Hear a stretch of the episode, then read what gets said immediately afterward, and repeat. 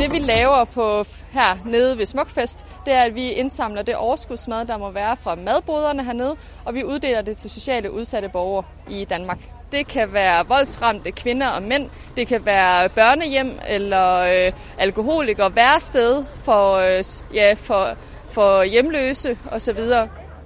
Formålet det er, at øh, det overskudsmad, der egentlig skulle have været smidt ud, at det kommer de her sociale udsatte øh, borgere i Danmark til gode, så de rent faktisk kan få en øh, varieret kost, og de kan få glæde af det, der skulle være smidt ud i stedet for. I torsdag skabte vi en kontakt med alle madboderne. Vi var lige rundt og sige hej til dem og sige, at vi indsamler søndag, og vi indsamler mandag. Så i dag, søndag, er vi så ude og starte det hele op. Vi kører rundt til de steder, der er lukket ned, og hører, om de øh, kunne være interesserede i at donere noget af deres overskudsmad, de vil alligevel øh, ikke vil have med hjem igen. Og det samme sker mandag. Sidste år fik vi indsamlet 3 tons mad fra madboderne, og vi fik indsamlet øh, 2 tons fra Capri, som er bespisning af de frivillige.